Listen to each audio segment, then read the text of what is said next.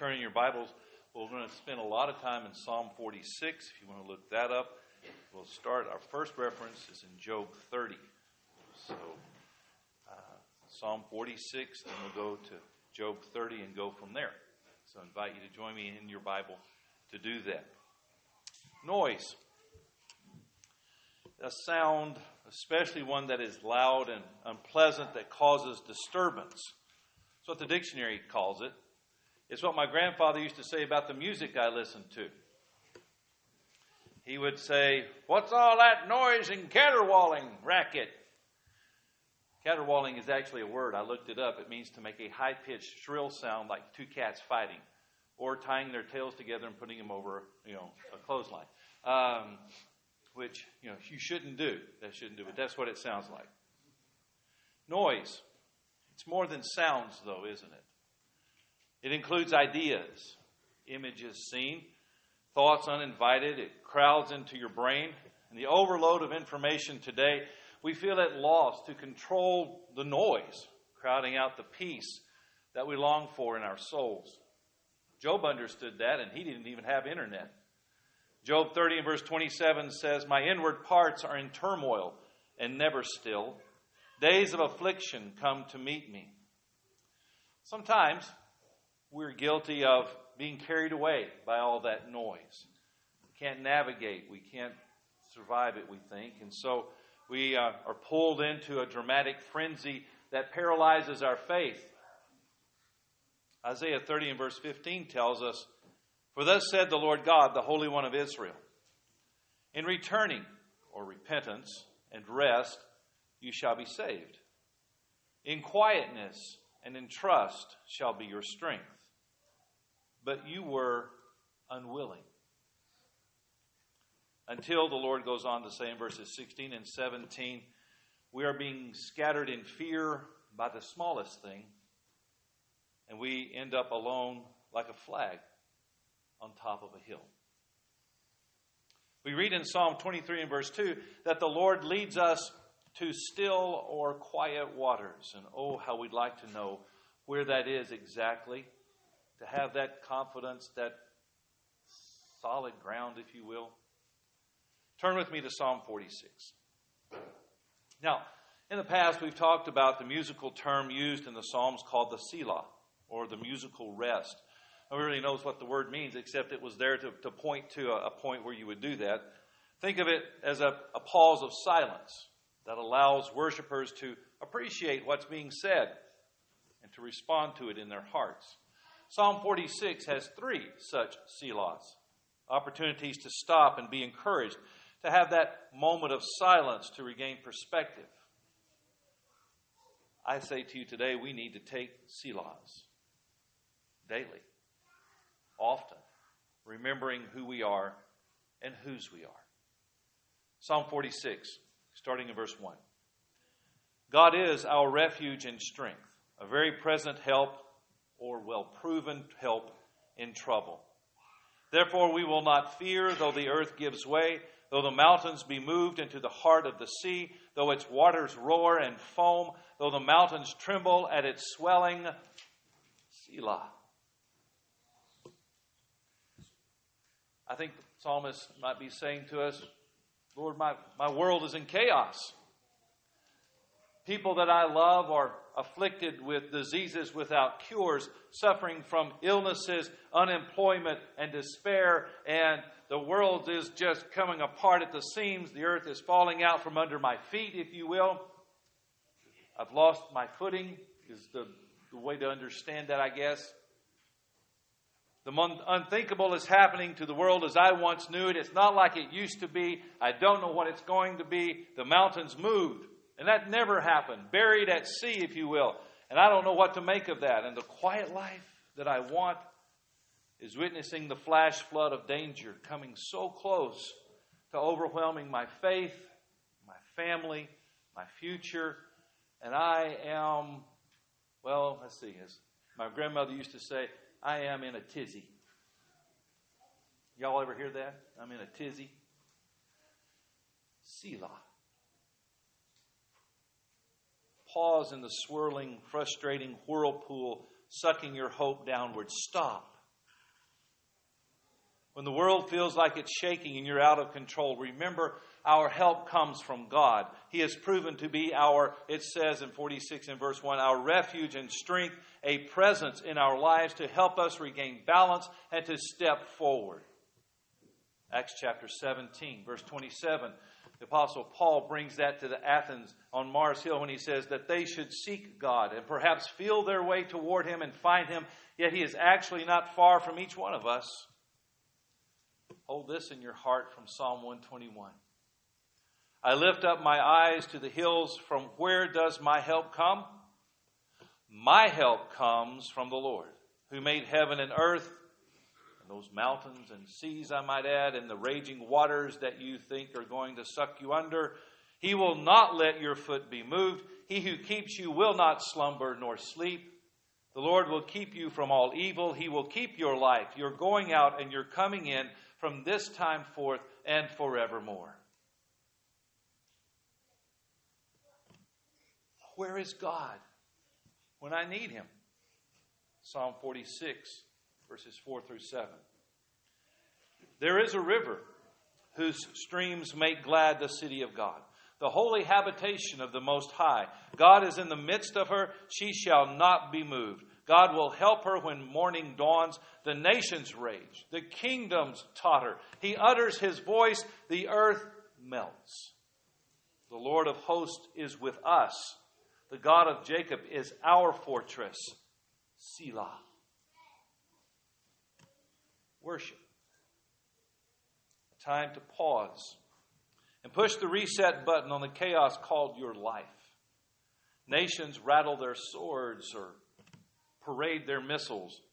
Kingdoms strut, they stagger, they struggle. God but speaks, and like an ice cream cone on a hot July sidewalk, they all melt and dissolve.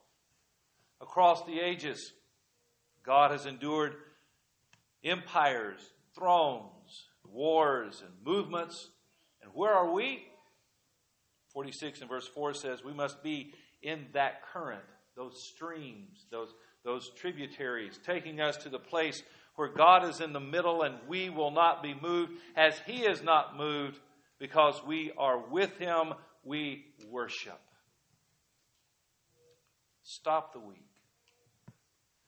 Gather the family together and gather with the saints at the river, the beautiful, the beautiful river. Gather with the saints at the river that flows from the throne of God. Amen. Three things I see in those two verses, verses 4 and 5. Sit down and refresh your gladness. Don't just sit there. Sit down and refresh your gladness. Psalm 122 and verse 1 says, I was glad when they said to me, Let us go to the house of the Lord. Worship purposefully focuses our attention on God, not our circumstances. To seek Him and to try not to be in control, but to trust in His and leaning on His everlasting arms. To get humble before Him, waiting. Lamentations 3, verses 25 and 26 says it this way The Lord is good to those who wait for Him, to the soul who seeks Him. It is good that one should wait quietly for the salvation of the Lord. Now, as you sit there, get still before his holy presence. We sang just a moment ago, the Lord, Habakkuk 2, verse 20, is in his holy temple. Let all the earth keep silence before him. Worship intentionally separates us from our daily activities. Every morning you get up, and I don't know how you do it, but you know, you might turn on the news or the music or whatever. You check your phones constantly. You're always on your Facebook, your email. You're talking to people at work. You're going here and there. You're doing all these things. And I long for the days. I long for the days when we used to haul hay without a truck. I know that sounds weird, doesn't it? Yeah. yeah. Remember when they square baled it, you know, and you throw them up on the truck, you know, kind of thing? You work all day and never talk to anybody. Just throwing hay bales. Just throwing hay bales. It was hot. It was tiring, but you throw hay bales. That's all. You, that's all your job was. Just throw hay bales. You know. And we got the whopping twenty-five cents a bale. We were cool. Hey, there you go. Uh, You know, that was better than the 10 cents that they used to pay the guy who passed her over. So. Worship.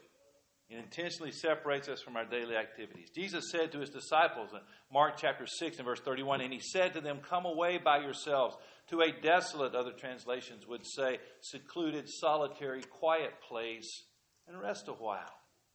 Worship actively engages us to connect with God. Psalm 131 in verse 2 O Lord, my heart is not lifted up, my eyes are not raised too high, but I have calmed and quieted my soul. Like a weaned child with its mother, like a weaned child is my soul within me. It's a choice you make.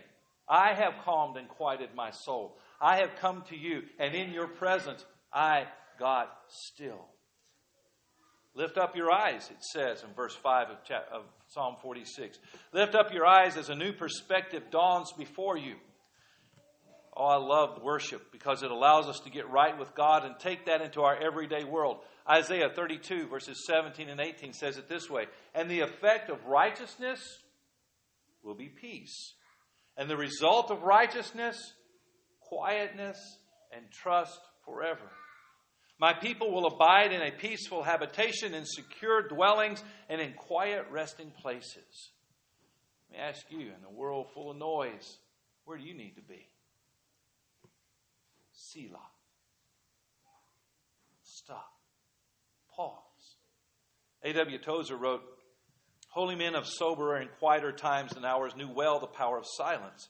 David said in Psalm 39, I was mute with silence. I held my peace even from good, and my sorrow was stirred. The heart, he said, seldom gets right while the mouth is open. A closed mouth before God and a silent heart are indispensable for the reception of certain kinds of truth. No man is qualified to speak who has not first listened. Finally, the psalm says, This is the message that I bring to others. It's an invitation. It starts off in 46, verse 8. It says, Come. Come. It's an invitation. Listen, 46 verse 8 through 11. Come, behold the works of the Lord, how he has brought desolations on the earth. He makes wars cease to the end of the earth. He breaks the bow and shatters the spear. He burns the chariots with fire. Be still and know that I am God. I will be exalted among the nations. I will be exalted in the earth. The Lord of hosts is with us. The God of Jacob is our fortress. Selah. Invite others. Invite others.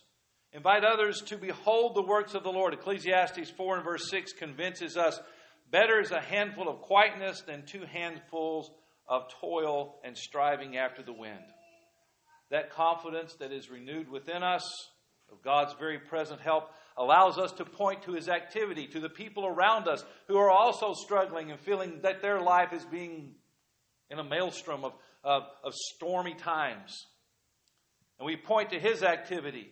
He brings, he makes, he breaks, he burns. The world needs this message that there is a God who is active and he cares and his presence is among us and he allows us to experience peace and quietness of heart. Selah. Invite others. Invite others to worship, to be still and know God. I always took this as a personal thing until I read that in that invitation, in the context, and it's an invitation. It says, Come, come and be still. Ecclesiastes 9 and verse 17, the words of the wise heard in quiet are better than the shouting of ruler of a ruler among fools. Psalm 37 and verse 7, be still before the Lord and wait patiently for him. Come, tell other people to come and be here so that they can know God. To be still and worship. Invite others to share the hope that salvation in Jesus Christ brings to a noisy world. Psalm 62 and verse 5 says, For God alone, O my soul, wait in silence, for my hope is from him.